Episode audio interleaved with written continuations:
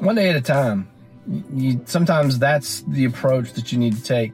Uh, when, when life changes drastically and creates a an upheaval in everything that, that you have come to, to know, one day at a time. Sometimes that's the approach that you need to take. Sometimes change is a result of a choice. Sometimes change is is obligatory because of circumstances and it's thrust upon you.